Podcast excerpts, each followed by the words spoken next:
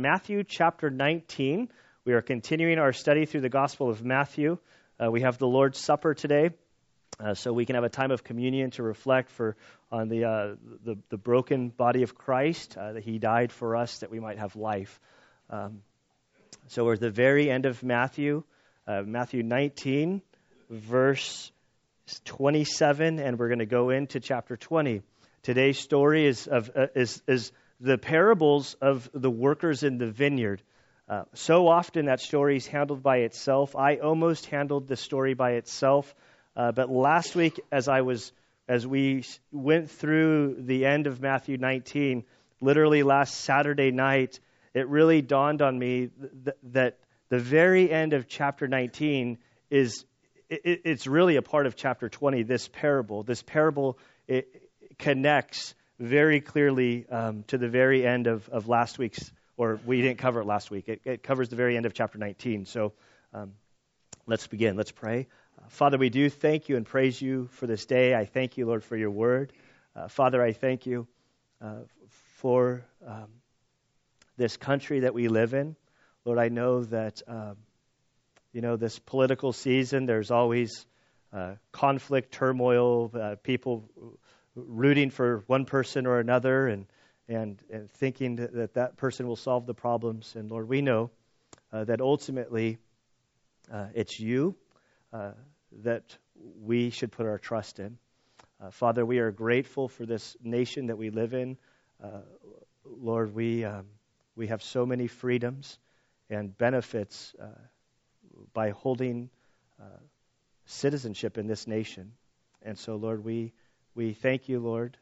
Uh, we ask that you would help us uh, to be good stewards of uh, being entrusted uh, t- to this blessing.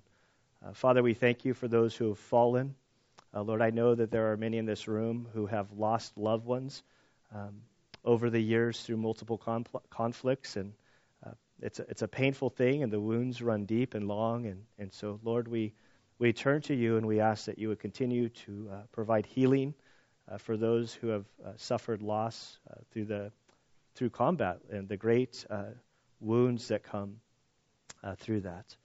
Father, we ask that you'd bless our time now, Lord, as we study your word, and it's in Christ's good name we pray. Amen. Matthew 19, verse 27. then Peter said to him, Behold, we have lost everything and followed you. What then will there be for us? And Jesus said to them, Truly I say to you, who have followed me, in the regeneration when the Son of Man will sit on his glorious throne, you also shall sit upon the twelve thrones, judging the twelve tribes of Israel. And everyone who has left houses or brothers or sisters, or father or mother or children or farms for my name's sake will receive many times as much and will inherit eternal life. But many who are first will be last, and the last first. For the kingdom of heaven is like a landowner who went out early in the morning to hire laborers for his vineyard. When he had agreed with the laborers for a denarius for the day, he sent them into his vineyard. And he went out and he went out about the third hour and saw others standing idle in the marketplace. And to those he said, You also go into the vineyard, and whatever is right I will give you. And so they went. Again he went out about the sixth and the ninth hour and did the same thing. And about the eleventh hour he went out and found others standing around. And he said to them, Why have you been standing here idle all day? All day long. They said to him, Because no one hired us. He said to them, You go into the vineyard too. When evening came, the owner of the vineyard said to his foreman, Call the laborers and pay them their wages, beginning with the last group to the first. When, the, when those hired about the eleventh hour came, each one received a denarius. When those hired first came, they thought they would receive more but each of them also received a denarius. When they received it, they grumbled at the landowner, saying, These last men have worked only one hour, and you have made them equal to us, who have borne the burden and the scorching heat of the day. But he answered and said to them, Friend, am I doing friend, I am doing you no wrong. Did you not agree with me for a denarius? Take what is yours and go. But I wish to give to this last man the same as you. Is it not lawful for me to do what I wish with my own? Or is your eye envious because I am generous? So the last shall be first, and the first last. And Father, we do thank you for your word. Uh, Lord, we ask that you would help us by your Spirit, Lord, to understand this text correctly in context. Lord, I pray that as we work through this passage, that you would uh, speak to each one of us. Lord, help us to draw principles in our own life of, of how this applies to us. Uh, Lord, what the implications and applications are uh, to each one of us here in this room. Lord, we love you, we praise you, and we ask this in Christ's good name. Amen. Okay, so we pick up in verse 27 at the end of, of chapter 19, and it says, uh, "Then Peter said to him, Behold, we have lost every, we have left everything and followed you. What then will there be for us?" So we sort of opened this passage with a, there's this question, and and if you weren't here last week and you haven't been going through Matthew, it's like, well, what's he talking about? What's what's been happening?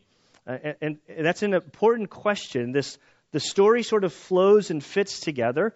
Uh, Jesus has made his descent from Galilee down to the southern part of Israel, uh, east of Jerusalem, and they're making their way sort of from the east side of the Jordan River across to Jerusalem. And somewhere in between uh, that region, uh, this young rich ruler approaches Jesus. Uh, he's a good Jewish man. I use the word good sort of loosely, just in general terms. He was a religious man. I believe that he was devout. Um, he he sensed that he was lacking something in his life, and so he makes his way to Christ. And as he goes to Christ, he says, "You know what? Uh, what, what do I have to do to earn eternal life? Like, I, I recognize that I'm that I'm lacking something in my own life. I recognize that as religious as I am, as as I go through the motions, as I do everything, there's still something within me that's that's missing the mark." And so Jesus sort of pauses him as he we're told through the all the accounts of the gospels that this that this guy runs to Jesus. He takes a knee before Jesus. You get this sort of the sense that he's he's rushing. He only has a short window to make his case to this very famous rabbi. Um, I don't think he thinks oh I have all afternoon to spend so I got to get I got to make my case quick. He runs up hey what do I have to do? So Jesus says hey why do, why do you call me good? Like wh- why do you ask about a good thing? There's only one who's good.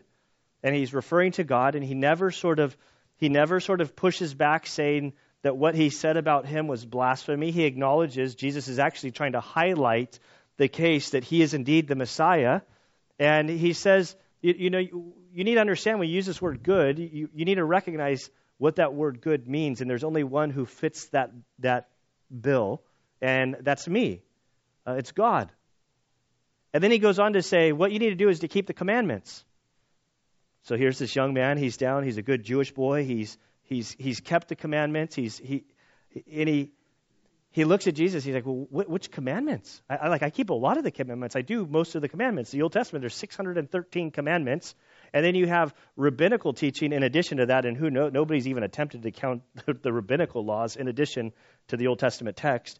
And he, he looks at Jesus and says, which, which commands am I supposed to follow? And so Jesus looks at him and he lists uh, uh, what was my math? There was four and two, six. so there's four negative ones. He he he pulls um, a number of them from the second half of the Ten Commandments. All of the commands dealing with others. Um, these were all negative commands. Thou shalt not do these things, um, like adultery, murder, stealing. You know the bad ones. They're all you know. Don't don't do those things. And then the two positive, he says, um, love your neighbor as yourself and honor your mother and father. And so I have a tremendous amount of respect for this young rich ruler. This young rich ruler, if you think about it, if he, if he was a prideful man, what he would have done at this point, okay, keep the commands. Which ones? These six. I almost put up seven, but six. He says, check, check, check. I've done all these. A, a, a prideful, arrogant man would have stood up and said, okay, I guess I'm good. Like, this feeling that I have, I must have just had a bad burrito last night. Like, I'm good. Jesus said, everything he said, I've done. But this guy was honest. He was humble. He was r- really, truly like an example. And he says, You know, I've, all those things you've listed, I've, I've done from my childhood. And Jesus doesn't say, No, you haven't. He doesn't start confronting him with sort of the Sermon on the Mount to show him how he's not fulfilled those. He says, Okay, you're right. Then what you need to do is you need to sell everything that you have, give it to the poor, and come and follow me. So there's sort of two commands take everything that you have, give it to the poor. If you really want to experience ultimate life, uh, the, the real command was like following at, following Jesus, but also sort of getting rid of. Now, this wasn't a universal command. This wasn't something that, that Jesus. I, I do believe that Jesus. It's a universal command that we all have to hold all of our stuff open-handed to Je- like to the Lord. But to this man specifically, he was said, you know, give everything away to the poor. And we're told that when the man heard this, there was resistance in his heart, that there was, he, he stood up. I imagine that there was a tear in his eyes. I believe that this man recognized what, I think he recognized that what Jesus was telling him was the truth and was accurate and what he needed to do. But we're told that because he owned much land and he had much wealth, his stuff kept him from honoring the very thing that he knew was the right thing to do. And we're told that he walked away grieving. And it's from this scene that Peter begins to ask. Well, actually, before that, before Peter asks his question, Jesus continues and he says, You know, it's really difficult for the wealthy um, to inherit eternal life. It's, there's, there's unique challenges that come with wealth, that there, there are certain temptations that, that makes it very easy uh, for a person to, to, walk away from God. Uh, he, he uses humor and he says, well, it's easier for, for a camel to go through the eye of the needle. And this, there's a bunch of people that try to explain how camels can go through the eye of the needle. But Jesus is using humor. He's lightening the mood. He's saying, listen, it's a difficult thing. And then Peter and the disciples are looking at Jesus and says, well, if it's possible for a rich man to enter the kingdom of heaven, then who can be saved?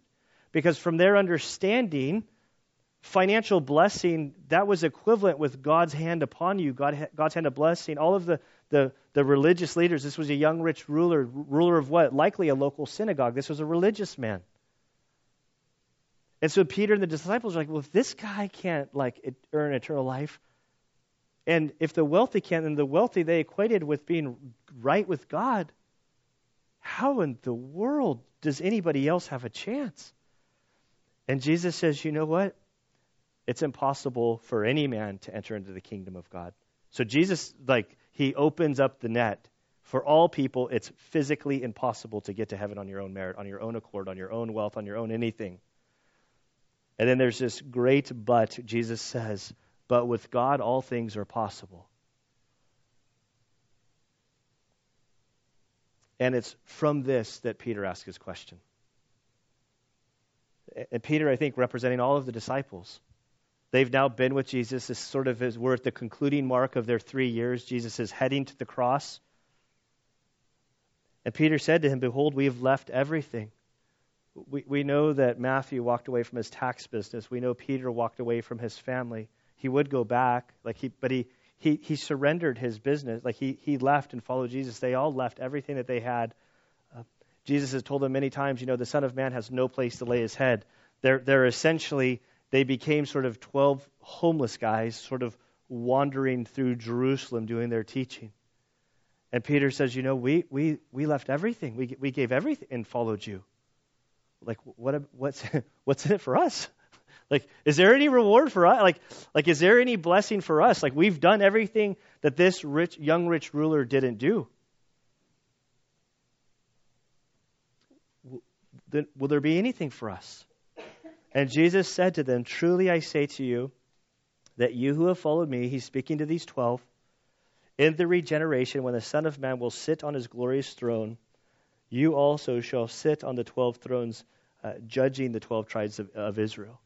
And so now Jesus is speaking future tense. This is a prophecy. This is this is really looking um, to the millennial kingdom when Jesus will come back in his second coming and he'll reign and rule for a literal thousand years. He says, during this time when the earth is regeneration, regenerated, when the new kingdom is, is physically ushered in, he says there will be a special place for you 12. Uh, Ephesians 2.20 speaks of um, the, the, foundation that's built on Christ and the apostles, that, that, that they're a part of really, um, you, you have the keystone, which is Christ, but then that very next layer of building block is the teaching of, of the apostles. In Revelation 21.14, um, there's, there's a mention of, of, of 12 um, rulers. And I think that Jesus is prophetically sort of speaking forward that during this era, you 12, you apostles, you will have very, very special privilege in the kingdom of heaven. You will have very unique rules. And then he says in verse 29 and everyone else who has left houses or brothers or father or mother or children for my name's sake will receive many times as much and will inherit eternal life. And so he speaks to the great multitude, those who, who uh, from that point forward, who would, who would walk away from m- material gains, material wealth, and prestige, and uh, to, to follow after Christ with everything that they have. He says, you know what? There's going to be special. There's going to be special blessing uh, for these people. But then in verse 30, there's another but. This sort of this this axiom, this, this proverbial statement Jesus throws in. He says, But many who are first will be last, and the last first. He sort of makes his case that those who, who run the race of their lives living for me, who seem on this earth from a, from a, from a you know, like a Christian perspective, from, from those serving Christ, that as they enter into the kingdom, there will be those who are sort of, from our perspective, in last place, um, who all of a sudden there's a tie kind of entering into heaven. Like it's it's uh, I think of the you know one of the movies that's going around in our house right now that we watch on a regular basis is Cars. You know, ka-chow, ka-chow, like little uh, Lightning McQueen, and you know that first race that sort of sets up the stage for the whole movie. How they sort of it's a photo finish, it's a three-way tie between these cars, and they have to redo the race. I sort of get this picture that Jesus is saying, you know, when that when you enter into the kingdom, it's like that. It's a photo finish. You can't it's a, it's a tie. Like everybody, those that are in first place, they're in last. Those in last, they're first. And I think at this point, while Jesus begins to answer Peter's questions, he, he has a concern about Peter. He's concerned that Peter and the disciples, through this whole course, they're continually concerned about who the greatest is going to be next to him. And Jesus is continually saying to them, guys, it's not about being in first place. It's about serving. It's about giving your life as a ransom for many. As I, as I am setting the stage to, as we head to the Lord's Supper, they're still squabbling over like who should wash Jesus' feet. Nobody wants to wash his feet because that, that's, that's reserved for the lowest of the low. And so they're all kind of saying back, well, I don't want to do it. I don't want to do it. I, I want to be top dog. It, we're we're going to get into the very next story next week, or probably in two weeks, because next week we're going to sort of take a pause from Matthew. But, but James and James and John's mom is going to come to them and say, well, I want my two boys to be right top. How, what do we have to do to get them? They want to be right there with you. Like they're, they're all scratching to be right second place next to Jesus so that they can have the power. And so Jesus tells him, yes, there's going to be a reward for you. Yes, you're going to have a special place, but he wants to put on the brakes. And he wants him to understand sort of that this, the kingdom is not operated by human economy, economics. It's not by how humans think. It's not uh, the way we do things. And he, he puts in this proverbial statement, this axiom, but many who are first will be last, and the last will be first. If we skip down to verse 16 in chapter 20, we'll see that there's a bookend.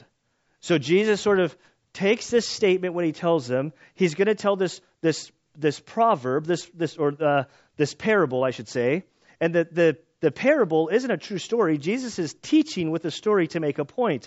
And at the very end of this parable, in verse 16, he says, So the last shall be first, and the first shall be last.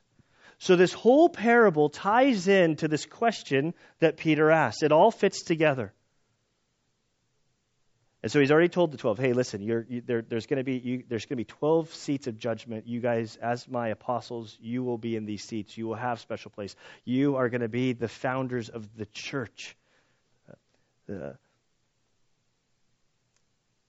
but your attitudes need to understand, you need, on your heart need to understand your position before me. You need to understand your position before others. You're not greater than everybody else.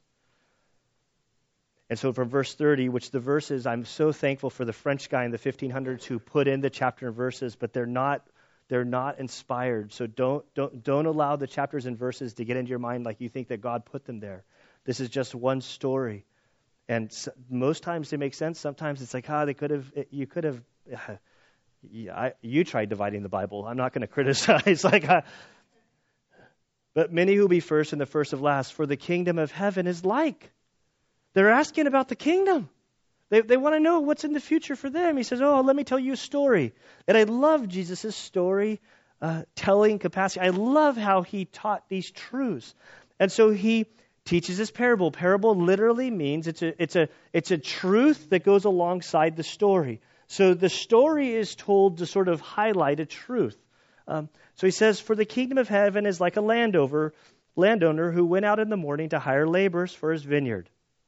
Okay, they all would understand this. So he's going to tell the story. There's in this story we have a, a landowner who sort of is symbolic of the father. We're, we're going to see that there's a foreman, which seems to be symbolic of Christ. Uh, we're going to see the vineyard, which seems to be symbolic of the kingdom of heaven. Uh, we'll see the workers, that's those who followed after Christ. And then we're going to see this whole issue of how they're paid. Um, I, I, the, the, pay, I, I, think, from a human perspective or, or for, from children, uh, have any of you heard the saying, that's not fair? this is what Jesus is sort of dealing with. That's not fair.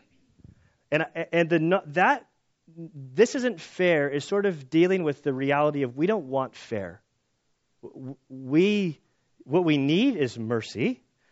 What we need is grace. And so he is trying to help the disciples understand grace. And grace is a it's a radical concept. It, I think it's really difficult for us as humans to understand grace because we don't operate in this sort of economy. This idea that you give what you're not, what somebody doesn't deserve. And so Jesus, I think, is beginning to sort of help them understand what grace is and how God works, and that we don't really want fair with God. And and these disciples, these apostles, they're struggling with fairness because they've walked away from everything. They've followed Jesus. They they've given everything to him. They their stories are sort of recorded for for history for like we all laugh at Peter. We all laugh at Thomas. We all laugh at these guys because we think, "Oh, we would be so much better than them." And when you look at the story going in hindsight, it's like, "Oh, Peter, you big. You just open your big mouth. You do yeah, so do we." Thomas, you doubter. Oh yeah, like we're like we all haven't doubted. So their stories have been sort of recorded like they're not the heroes. And so here they're learning a lesson about grace, even though that they very special, unique rules. Even though they've left all, all of them, uh, with the exception of uh, Judas, with the exception of John, but John sort of fits in the others. Like they ultimately all would have their lives taken. They, they were executed for their proclamation of Christ. And John really, he was they attempted to execute him, but they failed, which I think is almost worse. And so Jesus starts telling about this parable of the kingdom. He says, "Okay, there's a kingdom. You guys, you guys understand farming. You understand how this works. This is a vineyard. Uh, the, the, harvest would come during the fall, during during the hot, hot times where there's Santa Ana-like conditions. Um, and he's going to tell about this workday. So their workday." Um, so we can understand. So there's like the third hour, the sixth hour, all of these things, and I'll remind you guys. The workday goes from 6 a.m. to 6 p.m. So 6 a.m. is zero hour. Third hour is 9 a.m. Uh, six hour is 12 p.m. all the way to 6 p.m. So he's going to share the story. In my mind, for for whatever reason, I don't know if any of you guys have been to Home Depot, but if you go to Home Depot at like right when they open, there's always a group of guys there ready to work. They want to work. They um, they're they're day laborers. And so when you if you get there like when Home Depot is opening, there's going to be a big group of them. And I always judge my products, my, my, my, my projects at home. I'm not a handyman. I like sometimes I enjoy it, but Rick knows like he's my go-to phone a friend guy. Like, hey Rick, I got an issue. okay, talk to me, talk me through a goose. Like, what's going on? You know, and and so I'll sort of I'll, I'll explain things. Say, okay, you need to go back to Home Depot and get this part. Okay. So I judge my projects by how many trips to Home to Home Depot does it take. There's virtually never a one trip Home Depot trip. Like, like most projects for me are about four to five trips to Home Depot. And so I got to run back, and it's like, oh, I need this thingamajigger, and it's like, oh, I got to. Um, and, so I've noticed, it's like, well, what was I talking about? Like, so, so I've noticed that when I go there, if I get there first thing in the morning, that there's like a, always a good group of guys. But then you go a few hours later, then the group sort of dwindles down. And then you go later, and it dwindles even further. And then you're there at the end of the day, and there's normally like one or two guys there, kind of like they're almost like giving up that they're not going to get any work that day. And this is sort of the picture. And so he says like this, this, this the, the landowner, he went out early in the morning to hire laborers for his vineyard. It was the harvest time. This is a seasonal sort of job. When he had, when he had agreed with the laborers for a denarius for the day, he sent them into the vineyard. So now a denarius, uh, some say that this was about a, a, a day's wages for um, for a day labor. Some will say that it's actually more generous than a day's wages. There seems to be emphasis that this that a denarius was a day wages for like an average worker. Um, but a day laborer typically is not an average worker. Typically, they make a lot less than your average worker. So, but for easy math, this seems to be like I think in our terms, if you're talking about a 12-hour day, probably about 100 bucks. Uh, the Old Testament made it very clear. The, the law said that if you're hiring day laborers, there's no such thing as a salary. There's no such thing as like paying them at the end of the week. Uh, when they get paid, the law commanded for those that are day laborers because they they they needed the paycheck to feed their family the next day. At, at the end of the day, you paid them. So so there's an Old Testament principle sort of in this story. So Jesus says this this guy goes down at 6 a.m. or maybe it's like 5:30 a.m. He says I have about I need 20 guys to do work. So he picks out his 20 guys. He he talks with them. He says I, I need to harvest some. I'll pay you a denarius to work all day to sort of go harvest the grapes. And so these 20 guys say, That's awesome. That's wonderful pay. I'm going to go into the vineyard. I'm going to work throughout the heat of the day. Where when they grumble, they're going to, this is like a Santa Ana's happening. They work their whole 12 hours for a denarius which I believe is a gracious amount of pay for them. So I don't know why that guy had to go back to Home Depot. But in verse 3, he went out about the third hour. So now if it's like if it's at like the beginning of the day, like 5:30 a.m. to get them working by 6 a.m., now he's back there at 9 a.m. And he saw others standing idle in the marketplace. So the guys are still there. He's like, "Man, I got a big vineyard. I there's plenty of work that needs to be done. He sees that they're idle. And to those he said, You go into the vineyard. And notice how he negotiates their pay. It's not an hourly wage. He just says, Whatever is right, I will give you.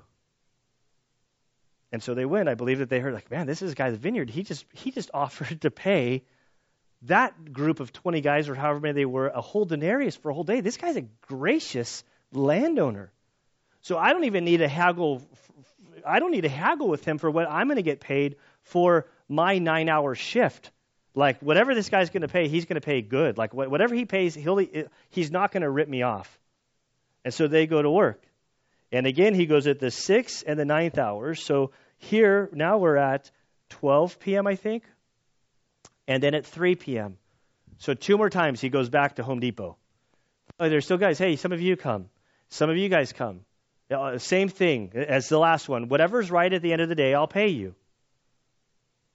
Then about the 11th hour. So now the 11th hour, it's 5 p.m. This is the very end of the day.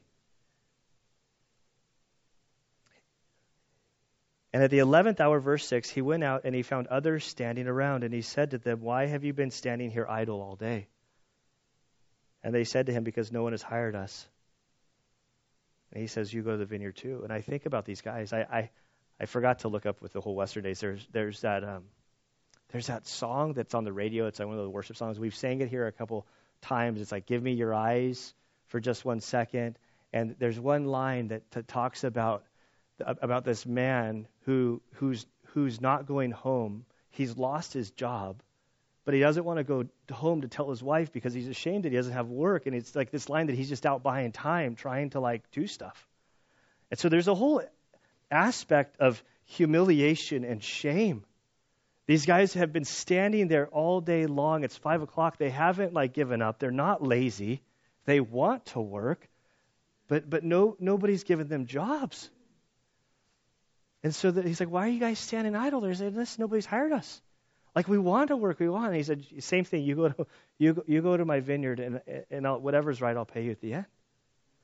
Now these guys expect ten bucks, you know, like like one hour's wages. Like by the time they get there, like I imagine they're getting there in time to start cleaning up at the end of the day. Like I don't know what's all involved in cleaning up, but every workday, if it's workdays twelve hours, it seems about that a last hour and a half. People are like, oh, okay, let's start shifting gears. The work's almost done. We're losing sunshine. If the if the hours if it's six hours, at five hours, everybody starts shutting down. So they're showing up at the end of the day. And so now you have one, two, three, four, five groups of men that have been sort of hired out throughout the day at, diff- at different intervals. We now come to the very end of the workday uh, biblically, the, the landowner has to pay the men for their work.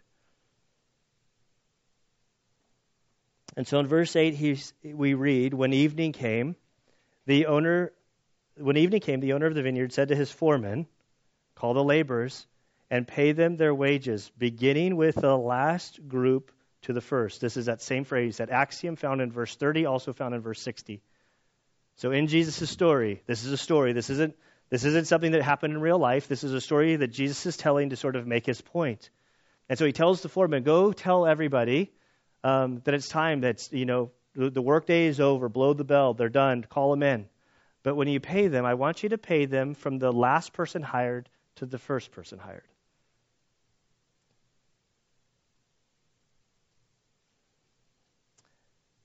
And we're verse 9 here. When those hired about the 11th hour came, each one received a denarius. Now remember, only the first group negotiated a price. Everybody following the first group, so groups two through five, he just said, I'll pay you whatever's fair, whatever's right. He didn't say what's fair, he said, I'll pay you what's right. And so these guys that showed up at 5 p.m., they've been there for an hour. He whips out his, you know, $100 bill. Here you go, guys. Pays all the guys. Can you imagine what the other people are trying to think? They got a hundred bucks. That's what I negotiated at 12 hours ago for a whole day's labor. If one hour is worth a hundred bucks, I'm going to get 12 times. Like it's going to be like, I'm going to get 1,200 bucks. This guy's awesome. This is one of the best bosses in the world. But then as the whole the groups go by, they each get their denarius, 100 bucks, 100 bucks, 100 bucks, 100 bucks, 100 bucks.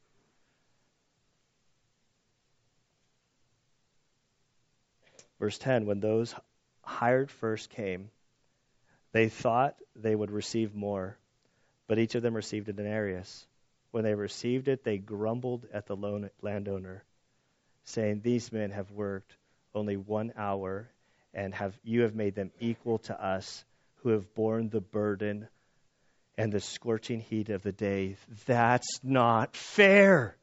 They're fuming. They've been there since 6 a.m. It's 6 p.m., it's 120 degrees, and I mean, it's literally the scorching heat. You imagine the Santa Ana as the type of the day. We've been busting our rears all day long. These guys show up in time to clean up, and he's getting paid the same as I am. Like, this is true frustration, true anger. But remember, this whole story has nothing to do about working in the field. Jesus is highlighting the question that, that Peter just asked about what about us? We walked away from everything. We're super special. Aren't we going to be important in the kingdom of heaven? And Jesus says, Yeah, you're going to have rewards. You're going to be there, but there's don't get don't get so high and mighty on yourselves. Like really, in, in many ways, it's been revolutionary for me studying this. This this whole parable is sort of a scolding of Jesus to the disciples in their hearts about always wanting to be the top dog, always wanting to make themselves better than everybody else, always judging themselves against others and wanting to be better. So Jesus is telling them to humble them and to recognize that everything they have is by God's grace. And God, it, the story is about a merciful, kind, gracious, loving God. And to stop looking at other people Is kind of what he like like what he's saying. You're here to serve me. Don't worry how I treat the other servants. This is a powerful story. And Jesus does it in a way like, whoa, whoa, whoa, whoa. He, he nailed the rich young ruler. And it always has made me wonder, like, like, we don't know how this, we know about the young rich ruler that he was young, that he was wealthy, that he was rich, that he loved, like, that he seemed to love God, that he seemed to be humble, that he walks away. And so we're quick to think, oh, we're not going to see that guy in heaven, but we don't know how the rest of his life turned out. And this story that follows, or that's connected to, it makes me wonder if by the end of that young man's life, did he surrender all and follow Christ? I, I don't know. But the story seems to indicate that if that guy at his deathbed surrendered everything to Christ, I could see Peter, James, and John and all the others like, that's not right. So he gives his life, well, he's about to die, and then he trusts in Jesus, and we, like, walked away from our very successful businesses. We, we walked away from everything and our lives were taken. And this guy who lives rich and enjoyed the good life and did all his stuff, and then suddenly, the last moment, you're going to allow him to turn to you and get light? Like, that's just not fair. This is the story that's being told here. And if I can figure out what verse I'm in, we'll continue. or verse 13. But he answered and said to them, Friend, am I doing I am doing you no wrong. I'm, I'm not doing you any wrong. Like by paying you the denarius, that's not, I, I, I didn't rip you off. I didn't, I'm actually paying you a wage that is more than, than, than what the, the average worker gets makes during the day. Did you not agree with me for like didn't we like shake hands at the first like say hey I'll pay you twenty denarius you you walked off skipping out of here looking at the others like we landed the best job of the day a whole denarius for 12 hours? That's amazing. He's like, Did, didn't, like, I was there. You agreed to this. This was a good thing.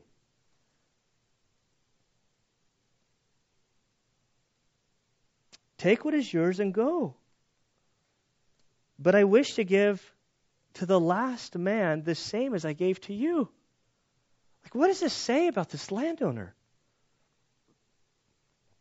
This landowner who he seems to say, I'm gracious, I have resources, I have care. Like, th- this man hasn't been slacking. Like, he's been he was standing there all day looking for work. And because I have the means, if I want to hire him for a day and pay him for a full day's labor to bless his family, like, that's my prerogative. I can do that.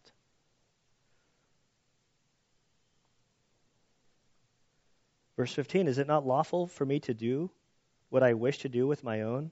Of course it is. Or is your eye envious because I'm generous? Like, are you getting mad at others because I'm such a generous landowner? And then Jesus, this is now Jesus. We're stepping out of the story. Jesus is making the same point that he made in verse 30. So the last shall be first, and the first shall be last. And then we move away from the story. Um, we'll, we'll, get to that. But when I look when I look at the story, some as we sort of head into communion, there's some lessons from this parable that I do, I do think fit with communion. I think the first lesson that we need to learn as individuals is we should be super thankful that God isn't fair. Like, that's a good thing, that God isn't fair with us. Because if we really wanted fair with us, like if, if we wanted Him to be fair with us, the, the reality is, is we're terribly sinful, and our, and, our, and our sinfulness is as much as we like to water it down and make it seem like, ah, it's not that bad, we start looking at other people and comparing it. But see, the measuring stick is we take communion, and, and the measuring stick is the cross, is Christ, who is holy, perfect, without blemish. God's totally and completely holy. We can say that, but I don't think that we can understand that. Like I, I just don't. I, I, think that the longer we walk with Him, the, the the greater understanding we have. But I still think at the end of our lives, we don't really grasp how holy he is. And so, so fairness would mean that we would be condemned, all of us. Fairness would be that he would just like the fact that we're alive, the fact that we have any grace, the fact that we we can feed ourselves, we can clothe ourselves, that like like this is all God's like He's so gracious, so kind, so merciful to us.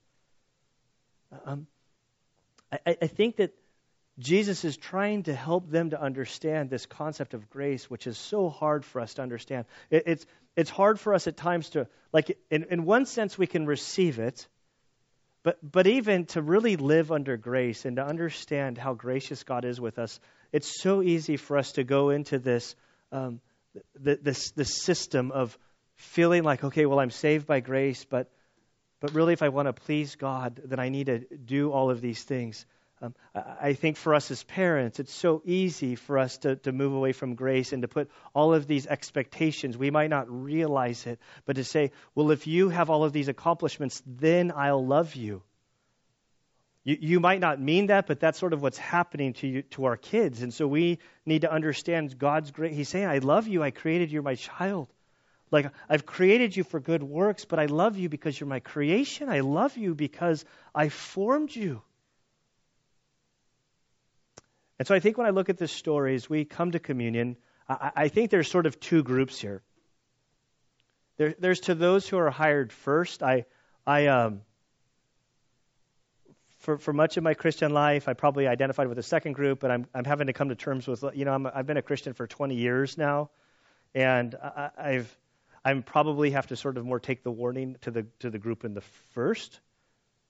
Like, hey, listen, you live your life, you walk with the Lord all the days of your life. Don't get upset and angry at God's gracious. Like, like we need to be like Him. We need to be gracious and kind and loving to those who maybe come along later or are struggling in their walk. Not not to sort of look down um, in anger and judgment and resentment because you've been doing the right thing. You've been living your life right, and they're off here slacking off, and yet God's being so gracious to them. Like I think that's the main lesson in this. But I also think to those that if you were hired, you know, so to speak, in the last hour, um, like if you've lived your whole life and you have, you know, 10 years to live in your life, and you came to Christ late in your life, it's so easy to, to, feel, uh, which is how I felt at 22, like when I came to Christ. It was sort of like I felt like I was damaged fruit, damaged goods, that I was no good for his kingdom because of all of the things that I'd sort of squandered away. That if you're in Christ, you're not damaged goods. You are his child. It's not by our works that we're saved, it's by the broken body and the blood of Christ. It's his grace that we've been made new. And so you can stop beating yourself up for your past. Like God forgave you, it's okay for you to forgive yourself. Now, as a warning, because grace is like a danger like it's like there's a part of us like oh it kind of makes me like this isn't uh hey go on and just live your life and be crazy and sin and go dabble in all this stuff and then right before you die then surrender your life to him and sort of you know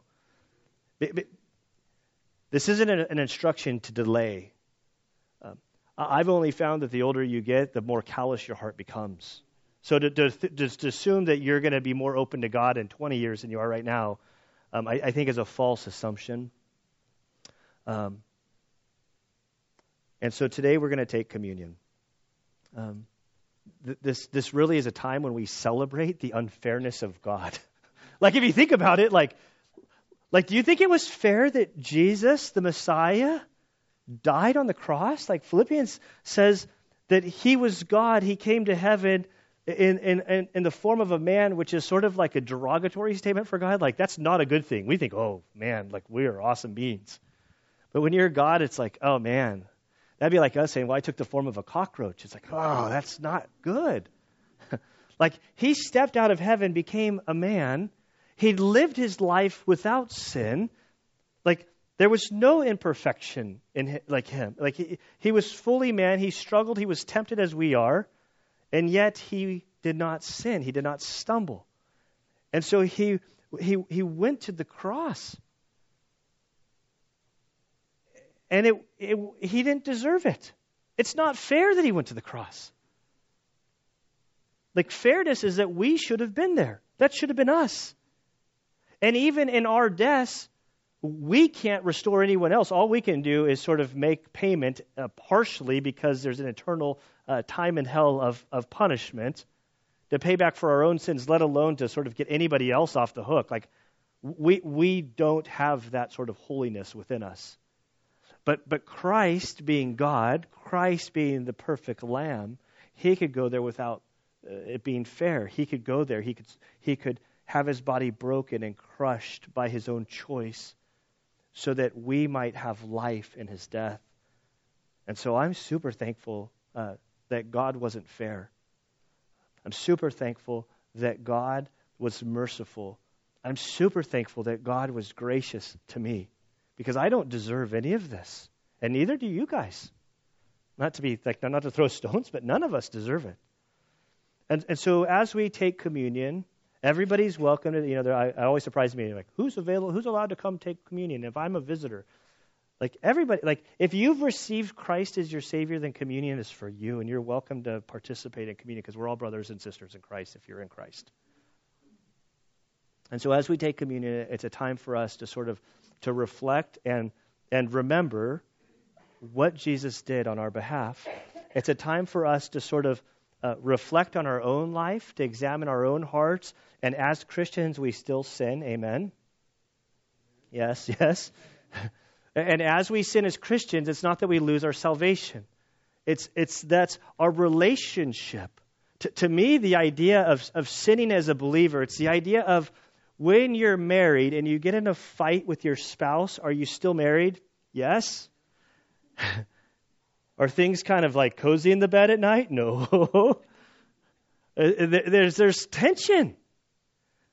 And so, as Christians, when we sin, it sort of severs that sort of relationship that we have with God. Not for, not like we've divorced God, that we've been cut away, but that God is gracious, that He's the leader with us. And He says, if you sin, what I want you to do, I want you to come before me. I want you to confess.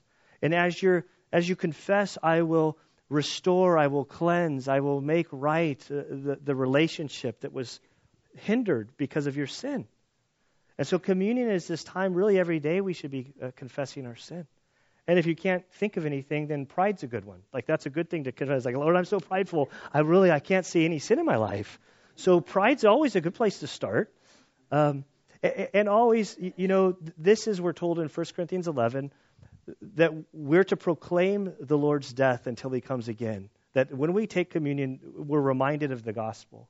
And, and I love our community. I love Western Day. I love this whole from from, from like everything that happens, there's a lot I don't participate in, but from the parade to coffee to the rodeo, you know, I had to spend a lot of time at a rodeo to realize there's a whole lot of people out there that need Jesus. Like we, there's there's people in our community that need the Lord, and so that's what we're compelled to be out amongst our community, being lights, being out there with people, sharing with them the good news uh, that there's this wonderful landowner that will pay you a whole day's wages, even if you come to, to him this late in life. And so, Father, we thank you. Lord, I thank you that you you are so good to us. We thank you that you are not fair. Father, I pray that you would um, guard us, Lord, from the sin of, of thinking that we want fairness with you. I think when we long for fairness, it shows that we've taken our eyes off of you, we've taken our eyes off of ourselves, and we're looking around amongst other people, and we're measuring ourselves against them. And we think that we are doing so much better than they are. And so, Lord, that's not right. Father, we recognize that as we take communion today, Lord, that you are the standard. You are the measure of holiness and purity and goodness. And as we're honest with ourselves, as we evaluate your goodness, your holiness, your righteousness in light of our own, it doesn't take long to realize that we have nothing to bring to the table. That we've all fallen short of the glory that you have. And Lord, we uh, take communion today, we are reminded, Lord, that you're so gracious to us, you're so kind to us, you're so loving to us. Father, we remember your body that was broken for us. Father, we um, thank you that you paid it all for us. Father, we pray that you would help us, Lord, to uh, to live our lives in a way that's pleasing to you, honoring to you, that we would do the good works that you've called us to we thank you, Lord, that you reward those who do well for you. And Lord, as we seek to, to live for you, I pray that you would build a humility and a love for others um, with deep within us, Lord. Uh, Father, give us your eyes, Lord. Help us to be burdened for those that are lost. Um, help us to rejoice as you rejoice when people uh, turn their lives to you. We thank you for your grace. Help us to understand it more, Lord. And it's in Christ's good name we pray. Amen.